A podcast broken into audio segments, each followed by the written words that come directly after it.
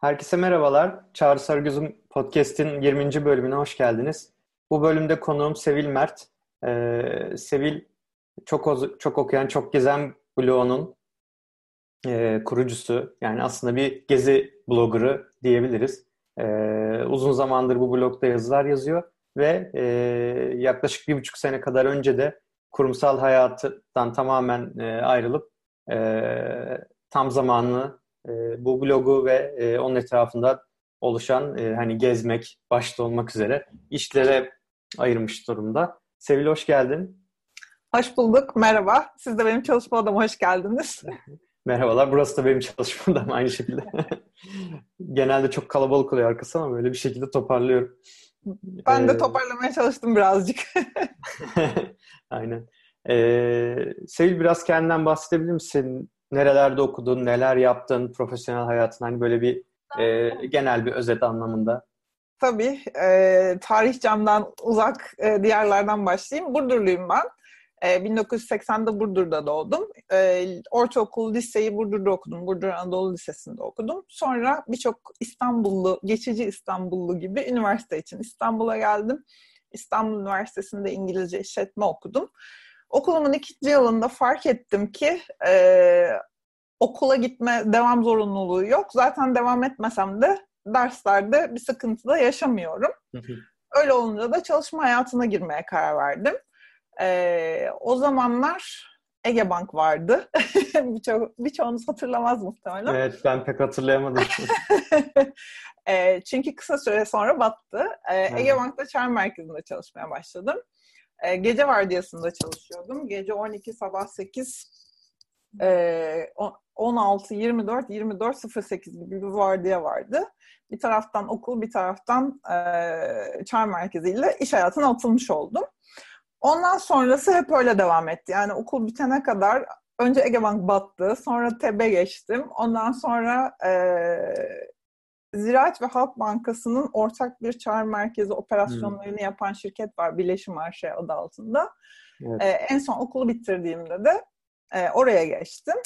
E, ve bu dönemler boyunca e, bankacılığın içerisinde önce çağrı merkezi, sonra alternatif dağıtım kanalları adı altında e, A T M bankacılığı, işte Ziraat'te Türkiye'nin en büyük A T M alım ihalesi vardı. O projede çalıştım mesela. Evet. E, onun dışında İnternet bankacılığı o dönemde yoktu daha. Ziraat Bankası'nın bir internet sitesi vardı. İlk o internet sitesinin içeriklerini yazarak başlamıştım mesela. İnternet bankacılığı, yani o zaman bir transaction yok, işlem yapılmıyor. Ee, içeriklerini oluşturmuştuk falan. Öyle bir projenin içinde yer almıştım. Sonra okul bitince e, bu vardiyalı hayattan da tabii normal hayata, normal düzene geçtim. Ve bir taraftan da hangi alanda uzmanlaşmak istediğime karar vermeye çalışıyordum. Ee, bu arada üniversite hayatım boyunca çok az okula gittim. ee, bu süre zarfında da en başarılı derslerim hep pazarlama dersleri oldu. Mesela finans ve muhasebeyle hiç aram olmadı falan işletme okurken. Pazar araştırmaları, pazarlama, bu dersler hep benim başarılı derslerimdi. O alanda biraz daha kendimi geliştireyim istedim. O sırada iş arayışım devam ediyordu.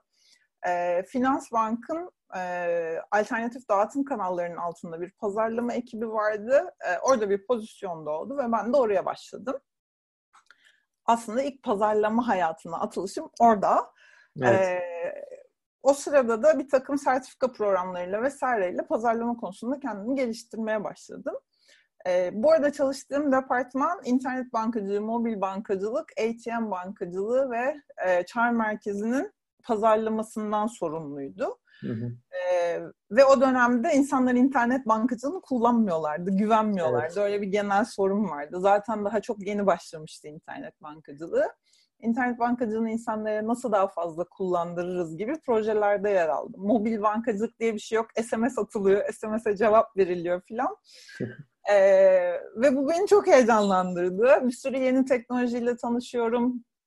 Pazarlama tarafında e, tüketici ne istiyor, onlara nasıl iletişim kurmamız lazım gibi e, bunlara daha fazla yoğunlaştım ve o dönemde bir yüksek lisans programı arayışına başladım.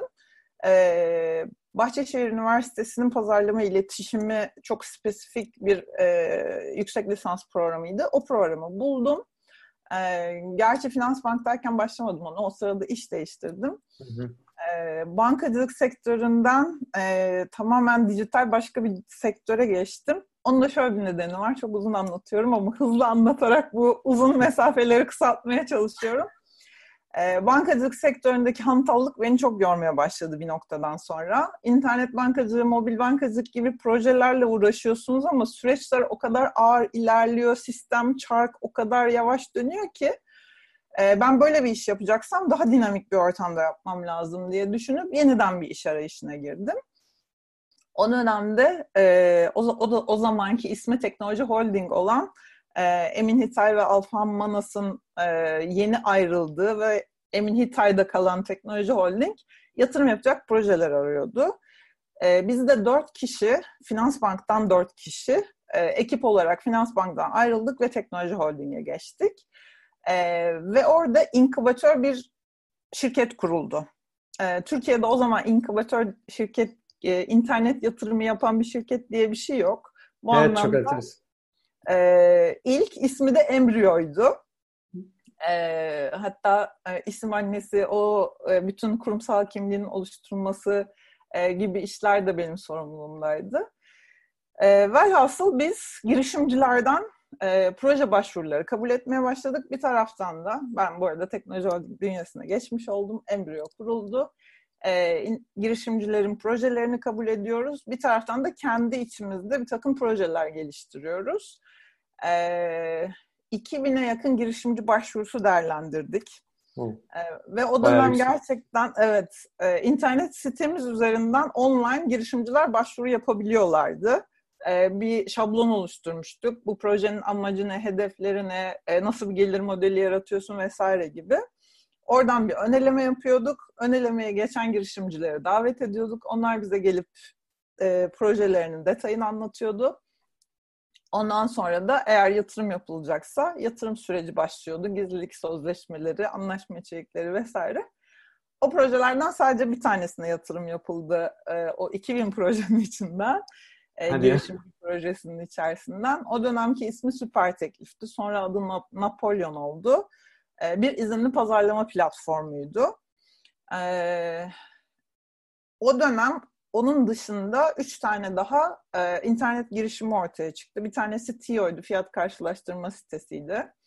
Ee, bir tanesi bi tu bi kolay tedarik adı altında kurumların kendi aralarında satın alma yapabileceği bir projeydi. Bir tanesi de Belge Türk'tü, e, dijital belge yönetimi hmm. üzerine bir firmaydı. Evet. Ama yatırımcımız e, internet projelerinin en az üç dört yıl yatırım e, yapılmaya devam etmesini çok kabul etmek istemedi. E, Türk girişimcisini desteklemeye devam etmek istemedi, öyle söyleyeyim. Hmm. O yüzden o üç dört projenin üçü son buldu. E, hayata devam eden Süper Teklif projesinde ben bir süre daha pazarlama ve iş geliştirme müdürü olarak devam ettim orada. Ee, ve bütün bunlar dört sene içinde oldu. Biz dört kişilik bir ekip olarak gittik oraya. Dört proje hayata geçti. Ee, yüz yirmi kişilik bir ekip haline geldik.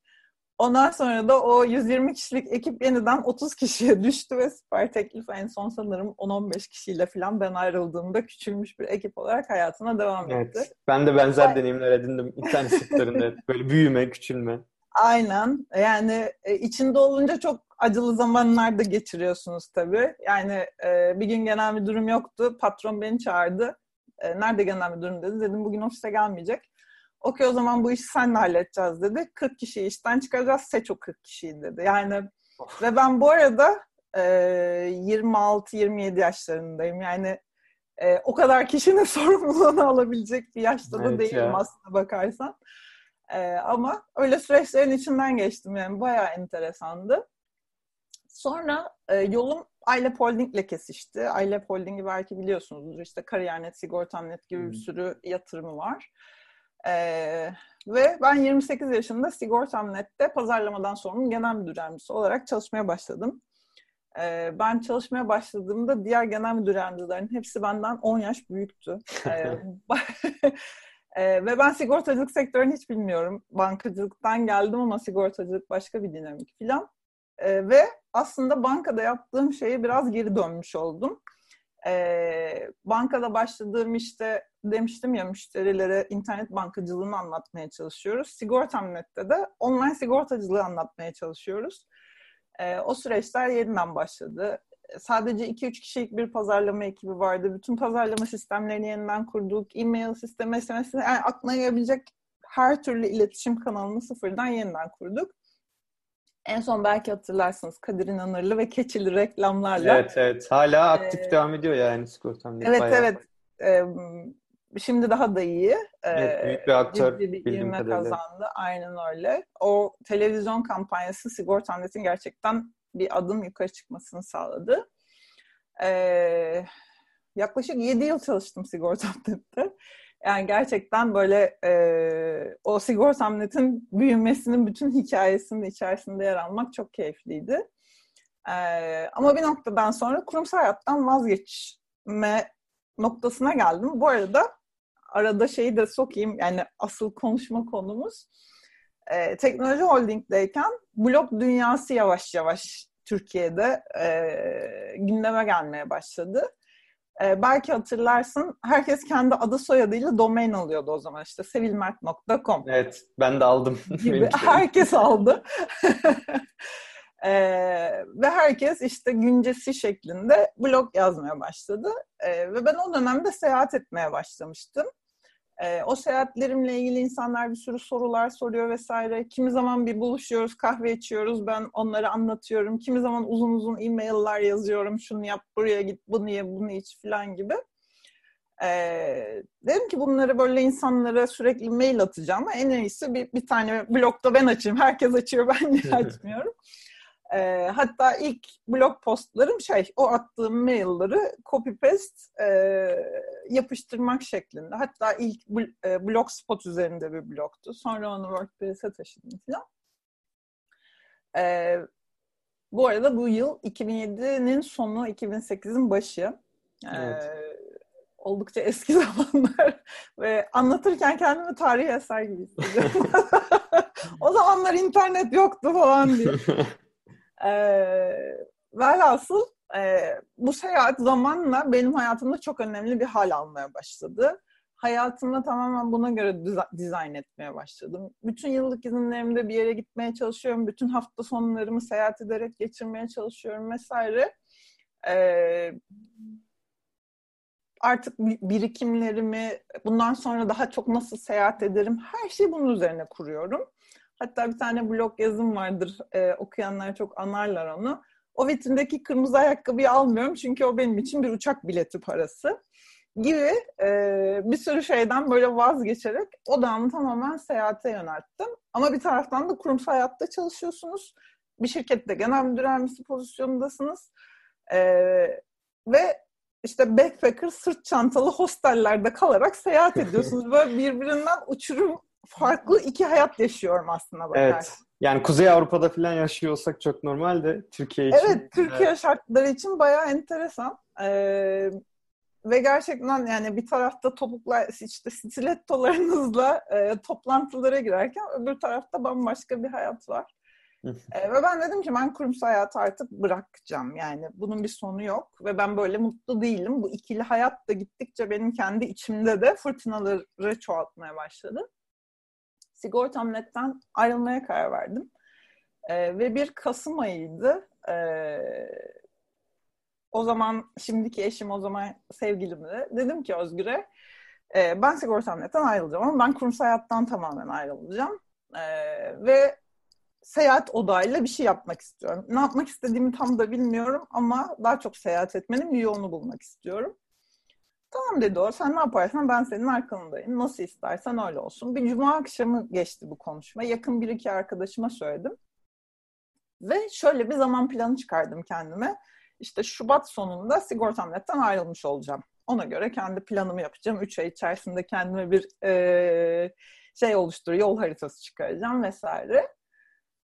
Cuma akşamı bu olay gerçekleşti. Ben arkadaşlarımla ve e, müstakbel eşimle konuştum. Pazartesi sabah bana üç farklı firmadan iş teklifi geldi. bir yani böyle bir şey geldi. Olamaz. Yani e, ben aktif iş aramıyorum o anda. E, ara sıra iş teklifleri geliyor. Sigortam nokta net o dönemde çok göz önündeydi çünkü bu reklam kampanyaları vesaire nedeniyle. Zaman zaman iş teklifleri geliyor ama ben çok da böyle kurum değiştirmek gibi bir kafada değilim. Ee, dedim ki bu bana bir mesaj. Yani ben evrenden gelen mesajlara inanırım birazcık. Ee, beni doğru yönlendirdiğini düşünüyorum. Bu bir mesaj. Yani bu kadar aynı anda ve ben böyle bir karar vermemin hemen ertesinde böyle bir şey olduysa demek ki henüz zamanı gelmemiş. O üç firmadan bir tanesi Hürriyet grubuydu. Ee, ve ben gerçekten Şubat sonunda Sigortam nokta net'ten ayrıldım. Ama Mart'ta Hürriyet Emlak'ta başlamak üzere işten ayrıldım. Ee, bu arada Hürriyet Emlak'ın bütün pazarlama e, faaliyetleri Hürriyet'in gazete olan Hürriyet'in de marka yönetimi bana bağlanmış oldu. Büyük bir sorumluluk alarak iş değiştirmiş oldum. Ben kurumsal hayattan çıkmak istiyorum dedikçe daha kurumsal bir yapının içerisinde kendimi buldum. Nasıl kendimi hale soktum ben de şu an geriye bakınca evet çok iddialı olmuş diye düşünüyorum. Ama e, o kurumsallığı bir türlü adapte olamadım. Yani çok net söyleyeyim. Bir kere ee, zehir bazen... girdi herhalde. O fikir hani e, üzerinde düşündün. Zehir, e, o zehir girdikten sonra e, gerçekten sürekli kafamın arkasında işte toplantıya giriyorum. Niye şu an bu kadar incir çekirdeğini doldurmayacak konularda bu kadar uzun tartışıyoruz ki düşün diye düşünüyorum. Yani insanlar orada kendi aralarında bir sorun çözmeye çalışıyorlar. Yani bu o kadar da önemli bir şey değil. Ne bu kadar üstüne dertleniyoruz ki gibi bir şey diyeyim. Netekim daha fazla e, bu süreci uzatamadım. E, bir Nisan ayı, Nisan başıydı. Evdeydim. E, hatta o hafta raporluydum. Bir sağlık sorunum vardı. Facebook bana şey hatırlattı. Facebook benim hayatımı değiştiren... Çok enteresan. e, siteymiş meğer. E, beş yıl önce Facebook'a şey yazmışım bir Nisan'da. Arkadaşlar ben işi bıraktım, Ege'ye yerleşiyorum ama öncesinde bir dünya turuna çıkacağım falan gibi bir şey yazmışım. Ve herkes inanmış. Yolun açık olsun. Aa süper. Zaten senden... Ve beş yıl geçmiş. Şakayı da herkes yutmuş yani o zaman. Evet çünkü herkes benden bekliyor böyle bir şey. Çünkü evet. Ben zaten sürekli İstanbul'dan gideceğim diyorum. Sürekli seyahati e, hayatımın merkezine koyacağım diyorum. Ama bir türlü de harekete geçemiyorum. Ve o mesajı görünce bir yıldırım çaktı bende. Neyi bekliyorum ki dedim. Ve sürekli gerçekten beklerseniz bekleyecek hep bir şeyiniz oluyor. İşte kredi ödüyorum. Ee, bu arada ben kurumsal hayatta on dokuzuncu yılımda işten ayrıldım. İşte yirmi yılımı doldurayım, S G K'm tamamlansın, öyle ayrılayım. İşte evleneyim, öyle olsun, bu olsun, şu olsun. Yani mazeret arayınca sürekli kendinize bir mazeret bulabiliyorsunuz. Nitekim ben de o zamana kadar o mazeretleri sürekli kendime sıraladığımı fark ettim. Ee, ve işte raporum bitti. Ofise döndüm. Genel müdürüme dedim ki ben ayrılıyorum. Nasıl yani falan. Çok geçiyor yani. Hiç beklemediğim bir şey. Bir de bir senedir, daha bir senedir orada çalışıyorum. Yani tükenmişlik sendromuna girdim ben diyecek bir durum da yok. Ee, öyle çok gergin, sıkıntılı vesaire bir ortam da yok. Ee, nedir bir problem mi var çözelim falan. Yok dedim çözülecek bir problem yok. Ben hayatıma başka bir şekilde devam edeceğim. Kimse inanmıyor. Yani kesin başka bir yere geçiyorsun. Daha herkes böyle bir... Gerçekten geçmiyorum. E peki ne yapacaksın? Bilmiyorum ne yapacağım falan. Netekim e, bir buçuk yıl oldu. Bu arada işten ayrılırken kendime bir sene bir süre vermiştim. Eğer o bir sene içerisinde e, hayatımı döndürecek bir düzen kuramazsam kurumsal hayata geri dönerim gibi bir kararla işten ayrılmıştım. Şu an kurumsal hayata dönmeyi hiç düşünmüyorum. E, gerçekten hayatımın en huzurlu ve mutlu bir buçuk yılıydı diyebilirim. Ee, insanın sevdiği şeyle uğraşması, bütün zamanını sevdiği şeyle uğraşarak geçirmesi gerçekten çok büyük bir lüks. En azından bizim ülkemiz için öyle söyleyeyim. Ee, ve bir mutluluk kaynağıymış. Ee, onu yavaş yavaş keşfede keşfede şu an hayatıma devam ediyorum. Çok uzun bir tanıtım girişi oldu. Evet, sorularımın birkaç tanesini cevaplamış oldu zaten. Evet, onları evet. At, atlayacağım direkt. Ee, şeyi merak ediyorum. Ee, bu arada... E, Boostroast'ta bir webinar yapmışsınız. Onun biraz kaydını dinledim e, buraya gelmeden önce. Hani orada bazı şeylerle ilgili fikir edindim. O, e, şeyi merak ettim. Hep sonuna kadar dinleyemedim. Eğer daha önce sorulmuş da olabilir. Ee, yani zamanının büyük bir kısmı gezerek geçiyor. Ama bir yandan evet. işte blog yazıyorsun. E, onun dışında işte başka dergilere yazılar yazıyorsun. Danışmanlık verdiğinden bahsetmiştin hı hı. E, orada. Hani bu tüm zamanı nasıl ayarlayabiliyorsun? Mesela gezerken yazı yazabiliyor musun? Ya da gezerken danışmanlık için bir toplantıya girebiliyor musun? Hani onu nasıl... Çünkü işte Türkiye'ye geldiğinde de muhtemelen eşinle daha çok vakit belki geçirmek istiyorsundur. Hani onu ayarlamak hakikaten ee, çok kolay olmayabilir. Yani onu nasıl kendinden hani bir, bir buçuk yıl olmuş artık bir düzen oturmuştur tahminimce. Hani onu nasıl oturtabilir? Ee, ya ilk zamanlar gerçekten benim için de bir kaos ortamıydı. Neyi nasıl yapacağımı tam tutturamıyorum filan ee, ve İş hayatındakinin iki katı bir çalışma temposuna soktum kendimi. Gece gündüz çalışıyorum ama bir taraftan da seyahat etmem lazım ama onu da yapmam lazım, bunu da yapmam lazım falan diye. Sonra bir gün eşim dedi ki, Sevil arada bir yüzünü mü görsek acaba falan, ne yapıyorsunuz? Ha evet, ben işten tam olarak bunun için ayrılmadığım gibi bir aydınlanma yaşadım. O düzen biraz zamanla oturuyor. Ee, seyahat ederken eğer çözmem gereken bir iş varsa e, o seyahatin yani seyahatimin arasında onu da çözüyorum. Mesela bir e, dergiye yazı göndermeniz gerekiyorsa onun bir zamanı belli. Yani işte e, ayın ilk yedi gününde o yazıyı yazıp göndermiş olmanız gerekiyor. O zaman seyahat yap seyahat planımı ayarlarken o yazıyı önden yazıp hazırlıyorum ya da yolda kendime o yazıyı yazacak bir zaman dilimi yaratıyorum. Ya da benzer şekilde danışmanlık için de aynısı geçerli. Ee, zaten neyse ki teknoloji var ve birçok şeyi işte Skype toplantıları vesaire gibi şeylerle e, çözebiliyoruz ki çok seviyorum teknolojiyi gerçekten. ee, hayatımızı inanılmaz kolaylaştırıyor. Ee, bu şey yani e, seyahat etmeyi klasik anlamda bir tatil gibi yapmadığım için yani beş günüm var e, koştur koştur her güne bir aktivite sığdırmam lazım gibi bir modda seyahat etmiyorum artık ben. E, mesela seyahat ediyorum. E, geçen sene bir buçuk ay e, bir Karadeniz, Gürcistan, Ermenistan rotası yapmıştım. Bir buçuk ay uzun bir süre. O sırada işlerimi askıya almam mümkün değil. O yüzden her üç dört günde bir kendime bir gün iş günü belirliyordum.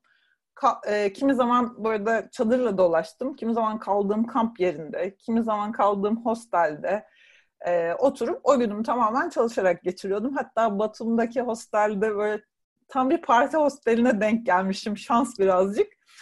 E, sürekli beni bilgisayarın başından kaldırmaya çalışıyorlardı. Hadi Sevil tatildeyiz, kalk niye çalışıyorsun falan diye.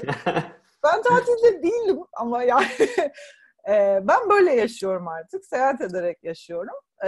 Yaptığım iş de onun bir parçası. O yüzden seyahatlerimin içerisine de onu yediriyorum. Ve bu düzen güzel bir şekilde oturdu. Yani mesela işte bir yazı hazırlanması gerekiyor. Çalıştığım firmaya diyorum ki ben şu şu tarihlerde seyahatte olacağım. Eğer kısa süreli bir seyahatse. E, briefinizi bana öncesinden gönderirseniz ben ona göre öncesinde hazırlığımı yapmış olurum. Ya da sizin için uygunsa şu tarihte göndereyim. Erken, geç yani iki gün önce, üç gün sonra gibi. Onları planla, planlarken genellikle öyle planlıyorum. Şu ana kadar da yani yolda olduğum için bir işi yapamadığım ya da e, işin aksadığı gibi bir durum hiç yaşamadık. Süper. Yani tabii iyi planlamayla oluyordur yani çünkü... Ee, önümüzdeki aya bir sürü iş yüklenirsen olmayacaktır muhtemelen. Ha, eğer göre... öyle bir durum varsa e, zaten İstanbul'da oturuyorum. Hmm, yani evet. e, mesela belli sezon işte yaz sezonu zaten bir sürü şirket e, millet yaz tatiline gidiyor geliyor vesaire zaten şey oluyor daha sakin geçiyor. O yüzden ben yaz sezonunda daha uzun seyahatler yapabiliyorum. Hmm. İşte üç hafta Mısır'daydım. O süre zarfında birkaç işimi hallettim. Yolda hallettim. Ama çok da sıkışıklık yaratmadı. Ama kış dönemi daha yoğun geçiyor. Ben de kış dönemini daha İstanbul'da geçiriyorum. Ki toplantılar vesaireler işte ani bir proje geldi. Onu hemen çözelimler olursa e, hızlı geri dönüş yapabilmek adına. Evet. O biraz şey, e, kimin hangi dönemde neye ihtiyacı olduğunu aşağı yukarı kestirip planlamayı ona göre yapmaktan geçiyor aslında. Anladım. Ee, peki bu toplantılarda yüz yüze mi yapıyorsunuz yoksa yani İstanbul'dayken yoksa onlar da hep Skype üzerinden böyle hani hep online mi yapıyorsunuz? İstanbul'daysam yüz yüze gelmeyi de tercih ediyorum bir taraftan. Çünkü e, Türk insanıyız ne olursa olsun o sıcak iletişimi bir şekilde korumazsanız e, şey oluyor.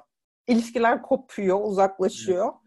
Evet. E, maalesef Türkiye'de iş yapma şekli hala böyle. Ne kadar teknolojik olursak olalım.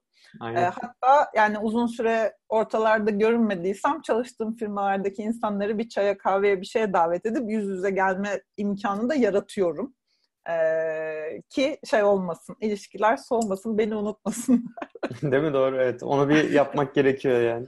Aynen. Yani mesela işte e, Mısır'dan döndüm. Yaz dönemi de çoğunlukla hep seyahatle geçmişti. Ondan sonraki birkaç hafta böyle şey yoğun bir toplantı trafiğiyle geçti zamanım. O uzun zamandır görmediğim kimler varsa onlarla bir yemek, bir kahve gibi organizasyonlar yaptım. Ama yoldaysam o zaman tabii ki Skype gibi çözümleri kullanıyoruz. Bu arada bazen Skype'a bile gerek kalmıyor. Yani zaten ben bir içerik üretimi işi yaptığım için çoğunlukla danışmanlıklar hariç onları biraz daha konunun dışında tutuyorum.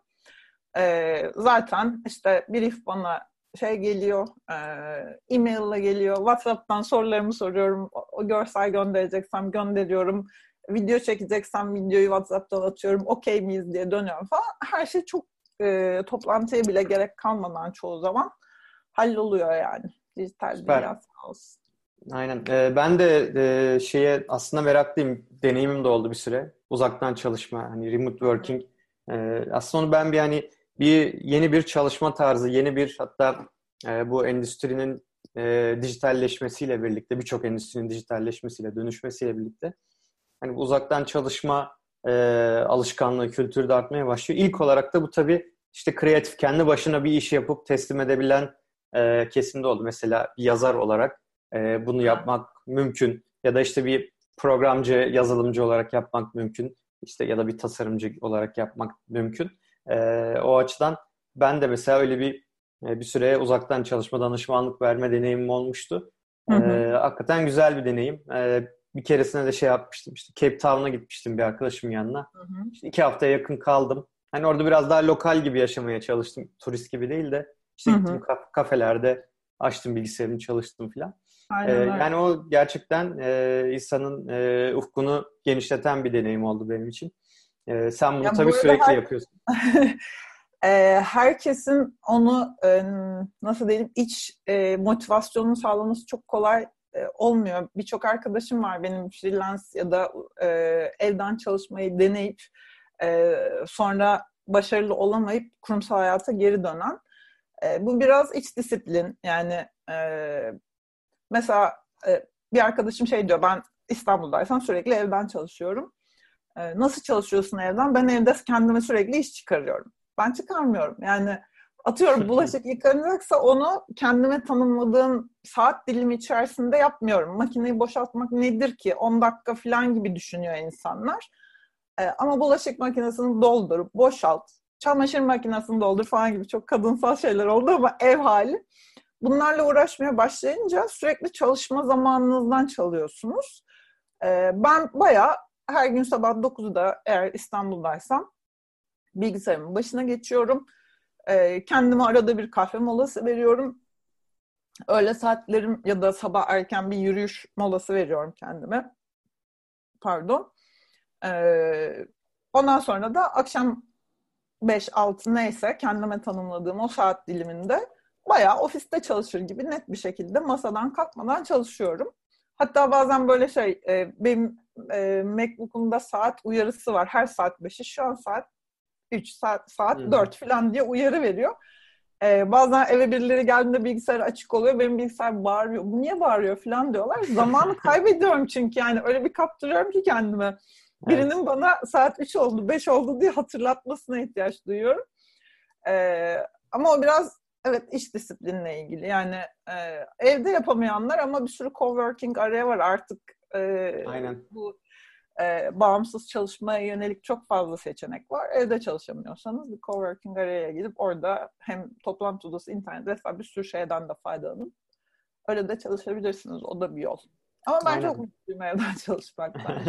Süper ya, yani bir buçuk yıl hala sıkılmamış olman. E, çünkü genelde bir evde işte o e, çok fazla dikkat dağıtıcı et, etkenin olması ya da işte bir yerden sonra böyle iyice e, pijama terlik moduna girip hani çok da böyle iş yapma modunda olmama gibi şeyler olabiliyor.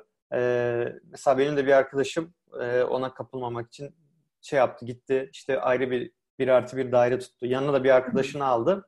Hani ikisi aynı şirkete çalışmaya başladılar. Uzaktan çalışıyorlar. Ee, hani en azından bir iş ortamı olsun diye.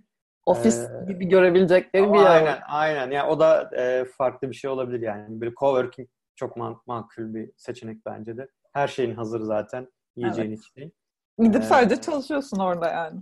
Aynen, aynen. Ee, ama yani evde yapmak gerçekten büyük başarı. Tebrik ederim yani. O, teşekkür ederim. E, dikkat dağınıklığı hani ya da işte başka şeylere E, mail etmeden e, onu yapmak büyük başarı. Peki şeyi son, sorayım yani bunları hep tek başına mı yapıyorsun? İşte seyahatlerini, çalışmanı hep mi tek başına, yoksa arada işte eşinle ya da bir arkadaşınla falan gezmek ya da işte çalışırken de birileriyle birlikte çalışmak gibi e, hani durumlar olabiliyor mu? E, hep yalnızım diyem, diyemem. E, mesela seyahatlerimizi e, eşimin uygun olduğu zamanlarda onunla beraber planlıyoruz. İşte Mısır'dan örnek vereyim. Çok yakın olduğu için hep ona örnek vermişim gibi oldu ama eşim ve bir grup arkadaşımızla beraber gittik biz Mısır'a. İlk bir hafta beraberdik. Onlar yıllık izinleriyle gelen bir grup olduğu için e, onlar bir haftanın sonunda geri döndüler. Geri kalan iki hafta ben Mısır'da tek başıma devam ettim. Ayrılırken bayağı kıskanmışlardır.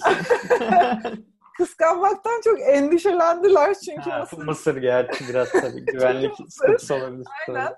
Ya aslında güvenlik sıkıntısı yok. Yani Mısır'da gerçekten şu an bir güvenlik sıkıntısı yok ama e, halk çok e, fazla samimi olabiliyor. Çok taciz hmm. edebiliyor filan. O yüzden herkes endişeliydi böyle. Ne yapacaksın burada tek başına filan diye.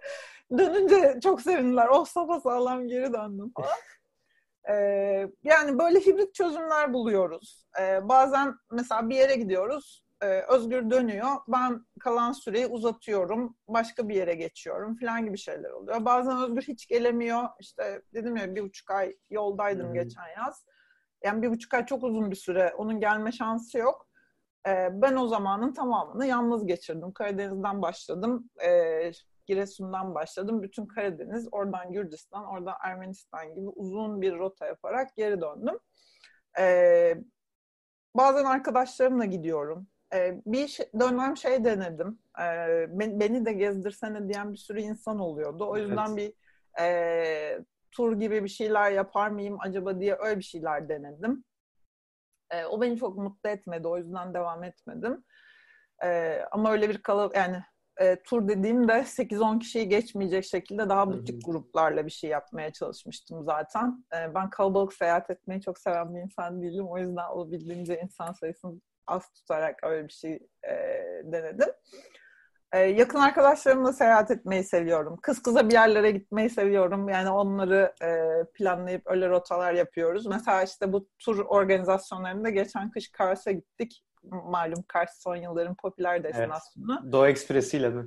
Ee, yok. Ekspresle gitmedik. Tur grubunu geri gönderdim. Ben çok yakın bir arkadaşım var. Biz oradan Kars'tan Ağrı'ya, Ağrı'dan Van'a geçip Van'dan e, Van Gölü Ekspresi ile geri döndük filan. Böyle bir sürü hibrit çözüm var yani. E, ama tek başıma seyahat etmeyi de çok seviyorum. Süper. Ee, bir yandan da... De, ha, pardon. Yok, sorunun devamında onu da söyleyeyim. E, blogla ilgili, içerik oluşturmakla ilgili işlerimi kendim yapıyorum. Hatta e, geçen yıl işte işten ayrıldım. Blogun altyapısını biraz düzelteyim. S E O ile ilgili bir takım işleri tek başıma uğraşmayayım diye e, birden fazla yazılımcıyla ciddi kriz yaşadım. Bu hep öyledir. Yazılımcılarla bir kriz yaşanır. E, beni bayağı üç dört ay e, uğraştırıp sonra hiçbir şey elde edemediğim durumlar oldu. O yüzden oturdum kendim yaptım o yapılması gereken her şeyi maalesef. Ee, hatta bir noktadan sonra şizofren oluyorsunuz yani şey e Sevil bugün ta- yapman gereken tasarımları yaptın mı? H T M L düzelttin mi? Falan gibi kendimle konuşmaya başlıyorum. Ee, kurumsal hayattan ayrılıp kendi başıma bu e, işe girdiğimde en çok zorlandığım kısımlardan bir tanesi bu oldu benim için açıkçası. Çünkü yıllardır hep yönetici olarak çalıştım ve her şeyimi yapan birileri vardı. Ben stratejiyi veriyordum. İçerikçisi var, video editörü var, işte kurumsal iletişimcisi var, o su var, bu su var, tasarımcısı var. Her şeyi yapan birileri var ve bana pişmiş bir yemek geliyordu. Ben o pişmiş yemeğin üstüne tuzunu, sosunu koyup servis ediyordum. Ee, işte ayrılıp kendi kendime çalışmaya başlayınca orada çok zorlandım. Önce de, e, ve o zorlandığım noktada da dedim ki dışarıdan destek alayım. Bunların hepsini kendim yapmaya çalışmayayım. Ama o dışarıdan destek aldığım yerlerde bir takım sıkıntılar yaşadım. Şu an online tool'ları maksimumda kullanmaya çalışıyorum. Ee, işte maillerimi MailChimp gönderiyor. Ee, gö- o gönderme, yani teorik olarak MailChimp üzerinden gönderiyorum. İşte e, tasarımlarımı Canva üzerinden yapıyorum. Belki duymuşsunuzdur. E, girişimciler çok kullanıyorlar. Ben de kullanırım podcast için. Hayır, evet. Çok pratik bir uygulama. Bunun gibi kendime e, bir takım e, online tool'lar ve çözümler buldum. İnsanlar yerine bu tool'ları kullanmak benim için çok daha pratik geldi. İşin içerik boyutu böyle ama mesela e, bu turlar, geziler vesaireler kısmında çalıştığım e, iş ortaklarım var. E, bir acente ve rehberlerle bu işleri yapmanız gerekiyor. Onlar var. E, tur işini bıraktım dedim ama kendi kapalı butik gruplarım var. Onlarla bir takım kapalı e, gezi organizasyonları yapıyoruz. Orada çalıştığımız bir ekip var. E, enteresan bir iş e, yapıyoruz. İnovasyon turları dediğimiz bir şey bir arkadaşımla beraber. Ha, merak ettim nasıl bir şey. e, mesela yurt dışından bir takım yabancılar gelip Türkiye'deki bankacılık ve sigortacılık pazarını analiz ettiler. Orada bir takım görüşmeleri bir arkadaşım ayarladı. E, kurumsal görüşmeleri. Ben de onların diğer bütün ulaşım, konaklama, gezme vesaire gibi e, şeylerini planladım. Gibi böyle enteresan şey. İşlerin ucuna bulaşıyorum. Bunları tek başıma yapmam mümkün değil tabii. Orada birden çok, hatta bu e, en son anlattığım şeyde beş parti falan vardı. Yani mecburen bir sürü insan sürece dahil oluyor. E, onu da seviyorum. Yani insanlarla bir araya gelip bir e, fikir üretmeyi ve onun sonucunda bir çıktı üretmeyi de seviyorum. Yıllarca kurumsal hayatta çalışmış olmanın verdiği de bir şey. E, takım çalışması. Ama tek başıma yaptıklarımdan da e, mutlu oluyorum ve onun hazzı da bambaşka. Yani her şeyi ben yaptım ve ortaya işte bu elma çıktı demek gibi. E, hala çok yap- yapmam gereken şey var. Hiç kendi yaptıklarımdan çok yüzde yüz tatmin olmuyorum bu arada. Anlatırken sanki çok mutluymuşum oldu ama hala böyle şeyim, şu eksik, bu eksik, bunu da yapmam lazım falan duygusu, o hiç bitmiyor yani. Zaten o ilerlemeyi sağlayan şey yani hani Ee, ben bundan çok memnun oldum mu beklersen hani hiçbir zaman e, bir şey ortaya çıkaramazsın. E, hani buna benzer bir hani ünlü bir söz de vardır.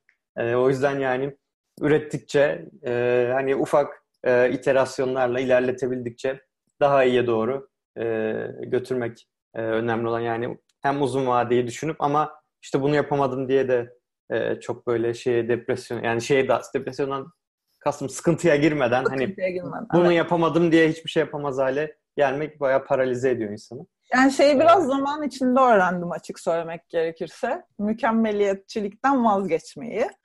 Ee, çünkü kurumsal hayatta gerçekten her şeye çok mükemmeliyetçi bakma ve her şeyi düzeltme gibi bir şeyim vardı. Ee, nosyonum vardı ve hatta Ee, ekiplerimden özür diledim. Size çok yüklenmişim falan.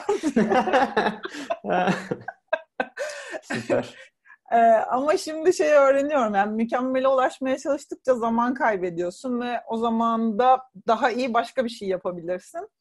Ee, o yüzden olduğu kadarla e, idare etmeyi de öğrendim. Ama bunların hepsini bu bir, bir buçuk senede öğrendim ve o öğrenme süreci de zorlu geçiyor. Yani evet çok huzurlu ve mutlu bir sene geçirdim ama kendi adıma da çok böyle kendimi de zorlayarak bir sene geçirdim. Evet yani, yani hayal edildiği kadar kolay şeyler değil. Yani yap, yapınca zevk veriyor insana ama e, hani yani çünkü ben, bu hayaller e... hep oluyor. Özellikle yaz tatiline gidiyorsun, işte bir şey yapıyorsun. İşte ben de böyle yapacağım, şöyle yapacağım. E, ama işte ilk adımı attıktan sonra da ikinci adımı, üçüncü adımı işte böyle artık koşabilir, hızlı tempolu yürüyebilir hali gelene kadar o adımları atabilir, atabiliyor olmak lazım yani. Kesinlikle. Yani o iç motivasyonu, sürekliliğini sağlamak hiç kolay değil. Bence girişimcilerin en çok zorlandığı nokta da bu olsa gerek. Ee, tek başınızasınız ya da işte küçük bir ekibiniz var ve sizi ayakta tutacak, motive edecek bir şeye ihtiyacınız var. O ve o hep sizsiniz. Yani o ekibi de, kendinizi de sürekli şey tutmanız lazım. E, motive halde tutmanız lazım. E, o noktada benim birkaç tane çok yakın arkadaşım var. Çok düştüğümde böyle onları arıyorum. Ne olur bana biraz gaz verin diye. Aynen o, o lazım hakikaten ya. Aynen. Kesinlikle. Dışarıdan. Süper. Dışarıdan ee... aldığım en çok destek, motivasyon desteği olabilir yani. Aynen o çok önemli. Ee, şey sorayım şimdi. Ee, hani şeye baktım, bloguna baktım. Ekim ayında, Ekim iki bin on dokuzda dokuz tane blog yazısı yayınlamışsın. Hani bir ay için bence e, bayağı yüksek bir rakam. Çünkü gezdiğini de düşünürsek. Ee, bir yandan da işte... Yazılara bakarsan çok uzun yazılar. Aynen uzun yazılar. Ee, ve sadece bunu da yapmıyorsun. Diğer işlerine de ilgileniyorsun. Hı hı. Ee, hani bu yazma sürecini nasıl e, hani oturttun? Nasıl bir hani böyle bir rutinlerin var mı bunu yapmak için? Kullandığın araçlar var mı? Hani ayrılmış zamanlar olabilir. Hani bu üretim mesela bir oturup sonuna kadar mı yazıyorsun yoksa parça parça mı? Yani nasıl bir orada e, yaratıcı süreç işliyor? Şöyle, e, zaten seyahat ederken, daha seyahate çıkmadan önce gideceğim yerle ilgili bir takım notlar almaya başlıyorum. E, gideceğim yeri önden araştırıyorum çünkü. E, ne yapayım, nereye gideyim, ne yiyeyim, ne içeyim gibi. O notlar e, telefonun notlar bölümünde tutulmaya başlanıyor. Ondan sonra yoldayken de o notları geliştiriyorum. Yani e, telefonum burada mı? Örnek göstereyim bir tane. Evet. Şeyin altına, o gitmeden önce aldığım notların altına şeyi almaya başlıyorum. Orada yaşadığım deneyimleri almaya başlıyorum. E, dolayısıyla elimde aslında e, bir draft şey dokümanı oluyor. E, yazıya yazı oluşmaya uygun bir doküman oluyor. Hı hı. Şöyle görünebiliyor mu bilmiyorum ama çok parlak sanırım. Mesela yani, linke tıkladı, tıkladı galiba. Evet, linke tıkladı. Ee, bu Kahve için mesela. Ha, şu an görebildim, evet. Ee, evet, şöyle göstereyim. Önce evet. Mesela şu linkler, daha gitmeden önce baktığım linkler vesaire. Altında da kendimle ilgili mesela Kahve ile ilgili ilk izlenimler diye kendime notlar düşmüşüm. Ee, bu notlar benim draftım oluyor.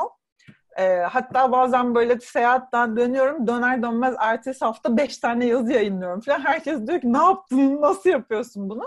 Halbuki zaten taslağı aşağı yukarı elimde oluşmuş oluyor. Ondan sonrasında da onu düzenliyorum. Ee, yani seyahatte değilsem şöyle bir iş planım var kendi adıma. Her günün bir e, işi var. Hı hı. İşte pazartesileri mesela iş ortaklıkları, projeler, sponsorluklar vesaire günü. Ee, o gün kimlerle ne yapabilirim, şu an ne durumdayız, ilerlemesi gereken bir süreç var mı, tıkanan bir şey var mı, o gün onları hallediyorum. Ee, Salı günleri video günüm. YouTube'a her hafta bir tane içerik atmaya çalışıyorum. Bak onu kaçırmış olabilirsin. Ekim'de her hafta bir tane de YouTube videom var. Ee, haftalık o video içeriğini, bu arada zaten yoldayken onları çekmiş oluyorum. Editleme işi Salı günleri. Ondan sonra Çarşamba günleri benim fotoğraf günüm. Ee, bu arada bir fotoğraf e, fotoğrafçılık okumaya başladım ben. Aa, gerçekten mi? Ee, evet. Uzaktan bir eğitim falan mı? Uzaktan, evet. Şey, e, uzaktan eğitim ama ders de çalışmanız lazım bir taraftan. O yüzden çarşamba günleri ders çalışıyorum. Ee, eğer bir takım pratikler yapmam gerekiyorsa sokağa çıkıp fotoğraf çekiyorum vesaire gibi şeyler var. Perşembe günleri full içerik günüm. Ee, blog, bu arada Pazartesi, Salı, Çarşamba, Perşembe fark etmeksizin böyle otururken kucağımda bilgisayar e, hazır, o draft içerikleri düzenlemeye olabildiğince çok devam ediyorum ki şey e, yarım yamalak bir sürü taslakta yazı kalmasın diye. Onları bir taraftan ilerletiyorum ama Perşembe artık e, yazıların finalize edilme ya da yeni konu araştırılması vesaire gibi e, bir şey var benim için. Ee, Cuma günleri de yaratıcı yazarlık günüm. Ee, bir kitap, bir, birden fazla kitap projem var. Henüz e, ayakları çok yere basmıyor ama yazarlık konusunda da kendimi geliştirmek için bir takım egzersizler yapıyorum. Yaratıcı yazarlık egzersizleri. Ee, Cuma günlerini de ona ayırıyorum. Ee, küçük kısa hikayeler yazmak, o hikayelerin değerlendirilmesi vesaire gibi. Orada bana danışmanlık veren bir arkadaşım var. Onunla bir araya geliyoruz. Dolayısıyla haftanın her gününe kendime bir e, adanmış konu buluyorum. Ama tabii seyahatteysem bunların hiçbiri, hiçbiri böyle bu düzende gidemiyor. E, o yüzden seyahat ederken e, daha çok içerik üretmek üzerine çalışıyorum aslına bakarsan. Seyahatteysem sürekli Instagram'dan hikayelerle anlık paylaşımlar oluyor. YouTube için içerik oluşturuyorum. E, blog için notlarımı alıyorum vesaire. Seyahat ederken de böyle bir süreç gelişiyor. Anladım, süper. Yani e, günlere bölmek evet mantıklı yani. Çünkü diğer türlü bir yazı yazmaya başlarsın üç gününü alabilir. Evet, kendini çok kaptırırsan. E, limit koymak o açıdan mantıklı yani. Birden çok işi yapmak istiyorsan. E, aynen. Aynen. Yani süper. Bir düzene oturmuş oluyor böylece. Yani her zaman bu plan yüzde yüz oturmuyor. Mesela bugün fotoğraf günüydü. Yarım kalmış bir yazım vardı. Öğleye kadar onu yazıp bitirdim. Ondan sonra öğleden sonra mı fotoğrafla ilgili yapmam gereken şeyleri ayırdım. Yani onlar e, yer değişebiliyor ama şeyi biliyorum yani. Evet, Perşembe içerik günü ya da işte Cuma yaratıcı yazarlık günü zamanımı ağırlıklı olarak ona ayıracağım.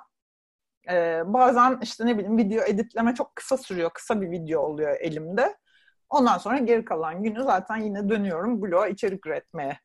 Evet. Ana video editlemeyi... Şey... Ha, pardon. Ee, ana evet. işim, yani ben kendimi öyle tanımlıyorum en azından. Benim ana mecram blogum. Dolayısıyla evet. en çok zenginleştirmek için zaman harcadığım yer orası. Ee, onun dışındakiler destek elemanları, öyle söyleyebilirim. Evet, anladım.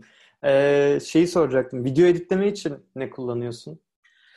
Mac, Mac'in iMovies'ini kullanıyorum şu an. Ee, şimdilik yetiyor. Bilmiyorum, ilerleyen zamanlarda belki premium'una premium'un premium söyleyemedim. Premium versiyonuna geçerim. Ee, ama şimdilik işimi görüyor.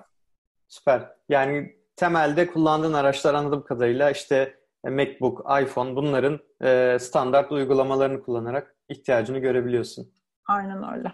Süper. Ee, bu arada şey e, hiç kullandım mı bilmiyorum ama e, ben bayağı memnun kaldım. Hatta onunla ilgili bir e, podcast bölümünde çekmiştim. WorkFlowy diye bir uygulama var. Hmm. Ee, şey, o şeyin hmm, ne, ne deniyordu ona ya? Şeyler halinde böyle e, maddeler halinde yazıyorsun ve onlara alt maddeler ekleyebiliyorsun. Hani kolaylıkla bitirdiğini İşte ha, iş, işaretleyebiliyorsun. işaretleyebiliyorsun. Üstünü çiziyor, hala okuyabiliyorsun falan. Hı-hı. Böyle. Kapat, aç, daha derinlere git, daha yükseğe çık falan. Çok kolay oluyor. E, hatta WorkFlow'u kullanarak böyle kitap yazanlar bile var yani.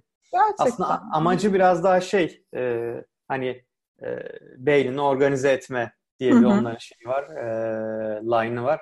E, hani genelde böyle işte aklındaki düşünceleri e, oraya not etmek isteyenler. Ben mesela işle işte fikirlerimi yönetmek, yapacağım Hı-hı. şeyleri takip etmek için kullanıyorum. Ama öyle hani yazar, kitap yazmak için kullananlar da varmış. Ee, hani inceleyeceğim. Belki belki ilgini çekebilir. Ama işte onun bir şey sıkıntısı var. Mesela yurt dışındasın, internetin yok. WorkFlow Hı-hı. yani off, offline, offline çalışıyor ama çalışıyor ama şey kadar iyi değil. Ee, Apple'ın kendi telefon kendi not uygulaması Hı-hı. çok daha başarılı. Ne bileyim fotoğraf çekip içine koyabiliyorsun notunu evet. falan. O açıdan Ee, daha kolay olur muhtemelen gezerken. Ama belki böyle bir şeyleri yönetmek için kullanma, kullandığım bir şey yoksa olabilir. Evet, bir bakacağım, inceleyeceğim. Yani şeyler için e, başka partilerle çalıştığım e, işler için Trello'lar vesaireler kullanıyorum ama hmm. kendi e, iş akışımı takip etmek için bir şey kullanmıyorum. Bir tek zamanımı ölçebilmek adına kendi kendimi ölçmeyi de seviyorum. Rescue Time kullanıyorum. Evet. Ne kadar zamanı, neye harcadığımı görmek için. Evet, bende de doğru. Benzer araçlar. Kime hesap veriyorsam artık. e, kendi kendime mesela işte diyorum ya böyle birden fazla kişilik haline bölünüp Sevil bu hafta e, bloğa yeterince vakit ayırmamışsın falan diye kendimi cezalandırıyorum. Ama evet, analiz etmek güzel oluyor. Hatta böyle geriye dönük de bakıp bakıyorum arada. İşte ne bileyim bundan bir sene önce neye daha çok vakit ayırıyormuşum. Hmm. e, şimdi ne yapıyorum falan gibi. O açıdan da e, güzel oluyor. Kendi gelişimini de görmüş oluyorsun. Aynen, aynen öyle. Süper. E, peki son sonlara yaklaşırken e, asıl hani bu her şeyi nasıl finanse ediyorsun? Hani e, değirmenin suyu nereden geliyor? Aynen, değirmenin suyu nereden geliyor? Hani e, tabii birden çok iş yapıyorsun ama hani ana gelir kaynağı ne oluyor burada? Destekleyenler ne oluyor? Çünkü muhtemelen en çok uğraştığın şey en çok parayı getirmiyor olabilir. Ee, ee, uzun vadede getirecek olabilir falan, o yüzden onu merak ettim. Ee, en çok para ne getiriyor? Aslında en çok parayı hala yazılarım getiriyor. Yani dergilere yazdığım ve e, yazdığım yazılardan ve e, blogdaki reklamlardan aldığım para hala en yüksek tutarı oluşturuyor. Ama tabii bazen bir proje yapıyorsunuz. Ee, işte influencer projeleri dediğimiz tarzda projeler. Ee, tek bir projeyle onların hepsinin kazancının çok daha üstüne çıkabiliyorsunuz. Ama evet, o, o sponsorluk e, gibi bir şey oluyor değil mi? Influencer projesi. E, bazen sponsorluk oluyor. Bazen bayağı nakit para aldığınız projeler oluyor. E, paylaşım başına, işte ha, evet. yönlendirme başına vesaire Hı-hı. gibi e, nakit para aldığınız senaryolar olabiliyor. Hı-hı. Ee, ama mesela işte e, bazı firmaların kendi blogları için içerik yazıyorum. Kendi bloguma içerik yazıyorum. Dergilere içerik yazıyorum. Asıl şu an para kazandığım kısım burası.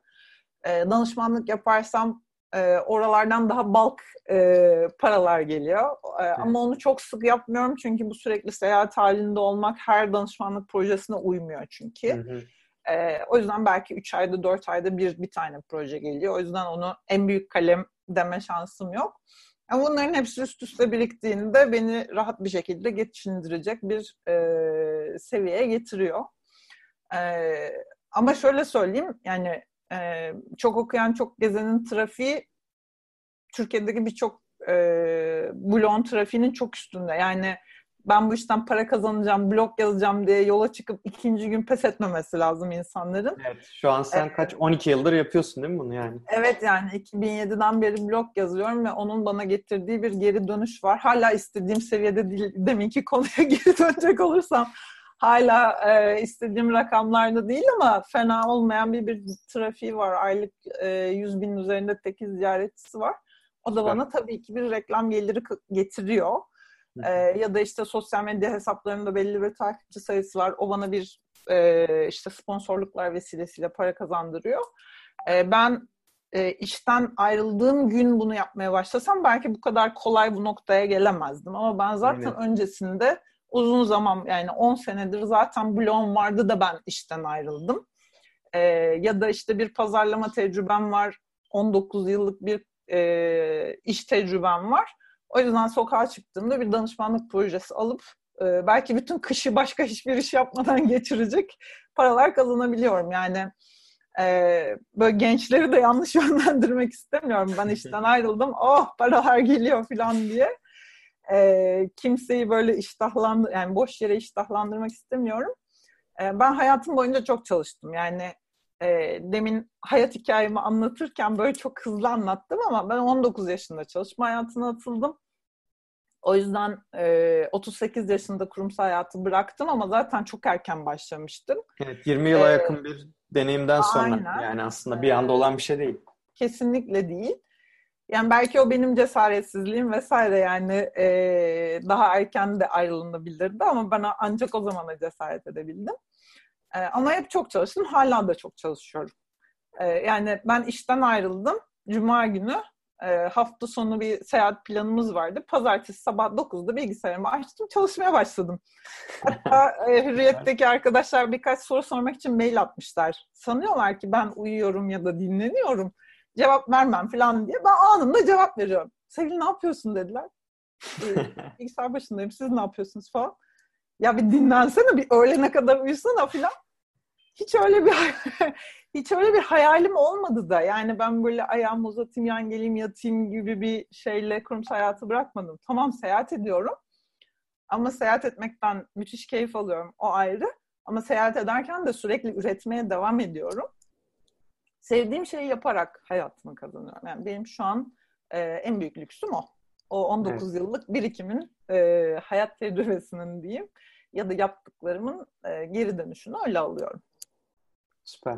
Ee, bir de şeyi sorayım. Ee, sevdiği işi yaparak geçim hayatını geçindirmek isteyen, böyle hani bu tarz işte ben de bir blogger olayım, işte kendi başıma bir şeyler üreterek aynı zamanda bu benim işte geçimimi de sağlasın diye düşünenlere hani ne gibi tavsiyelerin olur? Zaten aslında anlattıklarından bayağı bir e, tavsiye, hani alınabilecek şeyler çıktı ama hani böyle net işte şuralarda ben zorlandım ya da şu işte şunu şöyle yapsaydım daha iyi olurdu gibi de hani söyleyebilirsin. Ee, yani bir gerçekten eğer e, blog ya da işte sosyal medya vesaire gibi bir şeyle para kazanmayı hayal ediyorsa insanlar, ki son zamanlarda tanıştığım bütün gençler YouTuber olmayı hayal ediyor. Aynen, yani bu aralar çok bayağı bir trend oldu bu. Ee, ama yani o hayat o kadar dışarıdan göründüğü kadar kolay, toz pembe bir hayat değil. Yani e, benim blogger olarak hayatını kazanan birkaç tane arkadaşım var. E, benden daha fazla çalışarak bu noktaya geldiler. Yani e, gerçekten yedi yirmi dört çalışmak gibi bir şey yap... Yani hiçbir şey... Yani ben özet olarak şöyle söyleyeyim. Hayatta hiçbir şey öyle altın tepside sizin önünüze sunulmuyor. Aynen. E, o YouTuber'ların gördüğünüz parlak hayatları da öyle kol- kolay değil. Bir gün e, hiç bilmiyorsanız bir video editlemeye çalışın. Görürsünüz ne demek istediğim. Yani... Aynen. O insanlar bir sürü emek veriyorlar bu işe. Ee, bir noktadan sonra arkalarında bir ekip oluşuyor. Onların maaşlarını ödüyorlar. Yani e, göründüğü gibi, e, göründüğü kadar diyeyim, toz pembe hayatlar değil bunlar. Ee, ya da mesela ben seyahat ederek hayatımı kazanıyorum ama seyahat ederken sürekli içerik üretmek gibi bir kaygım oluyor. Yani hmm. böyle şey, oh ense e, yatayım, gökyüzünü seyredeyim gibi bir durum olmuyor. Sürekli elimde kamera, elimde fotoğraf makinesi, Ağustos böceği gibi çalışmaya devam ediyorsunuz. Ee, benim bu tarz işler yapmak isteyenlere birinci önerim, e, hayal ettikleri şeyin ne olduğunu iyi kestirsinler. Yani bu e, yan gelip yatacağım ve bedavadan para kazanacağım, gelecek sponsorlar bana oh falan gibi bir dünya değil. Sponsor almak için ciddi emek har- harcamanız lazım. İyi projeler sunmanız lazım. O insanlarla nasıl iletişim kuracağınızı bilmeniz lazım. Ee, ben evet işten ayrıldım ve hızlıca birkaç marka işbirliğine gittim. Ama onlar zaten benim on dokuz yıllık kurumsal hayatımda iletişim içinde olduğum insanlardı. O iletişimi kurmak çok kolay değil birçok e, noktada. E, ki ona, ona rağmen benim de zorlandığım bir sürü şey oldu.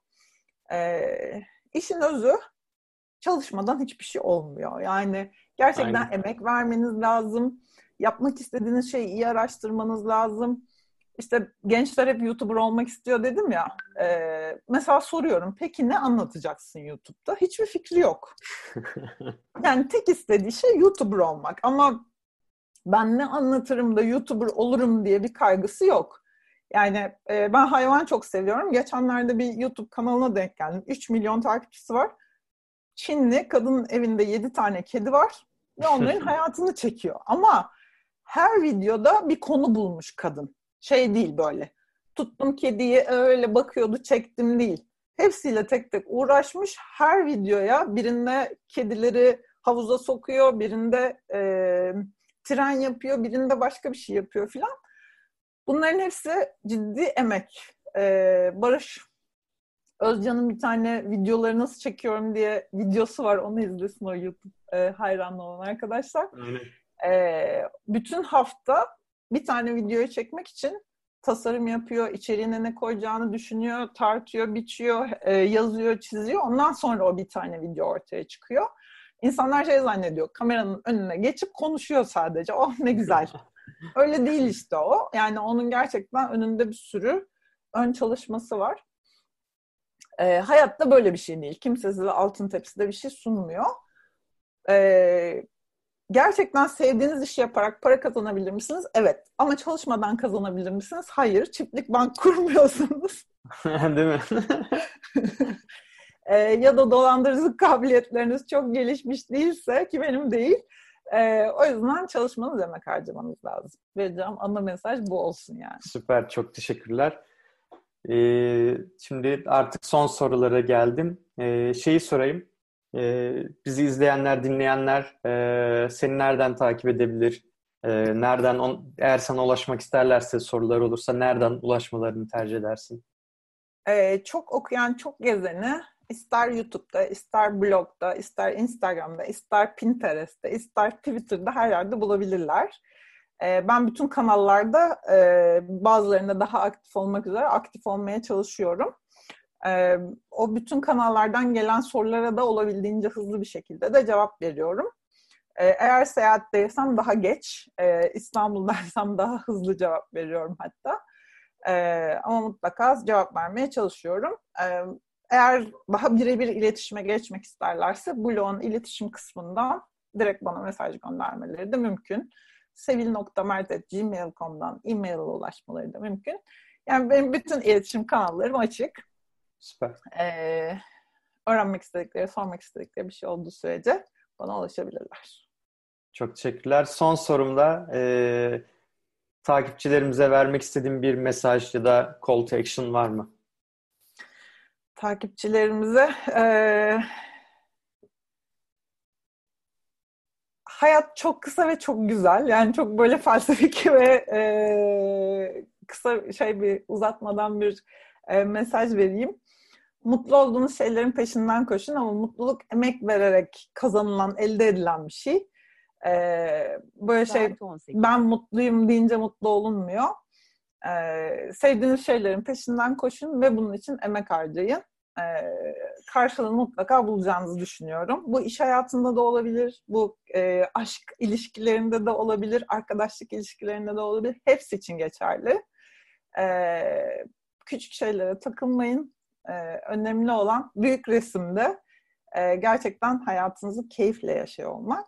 Bir de eğer seyahat etmeyi seviyorsanız olabildiğince yolda kalın. Çünkü dünya çok güzel ve keşfedilecek çok yer var. E, ve o keşifler inanılmaz ufkunuzu açıyor. Yola çıkın ve yolda kalın. Çok teşekkürler Sevil. Çok güzel bir kapanış oldu. ee, konuk olduğun için tekrardan çok teşekkür ederim. Davetin için ben teşekkür ederim. Ben de çok keyif aldım. Çok teşekkürler. Görüşmek üzere. Güle güle. Merhaba tekrardan. Umarım söyleşimizi beğenmişsinizdir. Ee, Sevil Mert'e e, tekrardan teşekkür ederim. Oldukça e, keyifli bir sohbet oldu. Kapatırken yine e, tükettiğim içeriklerden bir tane tavsiyede bulunmak istiyorum. E, Attention Diet diye bir uzunca bir yazı e, dinledim. Geçen hafta önerdiğim şekilde Pakıt'tan dinledim bunu. E, Mark Manson e, isimli yazarın yazdığı bir yazı bu. E, temelde e, dikkat diyeti başlığıyla yazdığı bu yazı bizim zamanımızı verimli kullanmaya ve daha doğrusu dikkatimizi, zihinsel enerjimizi daha verimli kullanmaya yönelik e, çok önemli tavsiyelerde bulunuyor. Ee, ve bunu hani adım adım anlatıyor. İşte neler yapman lazım, e, sosyal medyadan nasıl e, kurtulabilirsin, mümkün mertebe az kullanabilirsin. Ondan sonra e, hani dikkatini daha böyle e, güzel e, bilgi kaynaklarına ve doğru bağlantılara, kişisel ilişkilere yöneltebilirsin. E, sonrasında e, işte bu Ee, arada nasıl böyle küçük kaçamaklar yapıp hani en azından biraz e, keyif kısmı da olsun, tamamen kopmayayım ve hani bunu nasıl hayatına uygulayabilirsin diye e, oldukça detaylı e, anlatmış ve hani bunu yaparken de ya, uygulamaya geçirirken de hani önerdiği bazı e, uygulamalar var ama hani bunları kullanmadan da eğer kendi disiplininizi sağlayabiliyorsanız aslında bir yerinden başlayıp uygulanabilecek yöntemler olduğunu düşünüyorum. Linkini de paylaşırım bu yazının. Aynı zamanda yazının kendi sayfasında da ses versiyonu varmış. Onu sonradan gördüm. Hani bilgisayar başındaysanız oradan da ses versiyonunu dinlemek daha güzel olur tahminimce. Çünkü daha önce de dediğim gibi Pakıt biraz böyle robotik okuyor kelimeleri ve hani öyle bir akışkanlık o kadar olmuyor ama anlıyorsunuz tabii. Ee, ve ikinci söyleyeceğim şey de e, Pakıt'ı e, sadece İngilizce içerikleri okuyor diye söylemiştim. E, ama sonra fark ettim ki aslında e, Türkçe içerikleri de okuyor, e, seslendiriyor.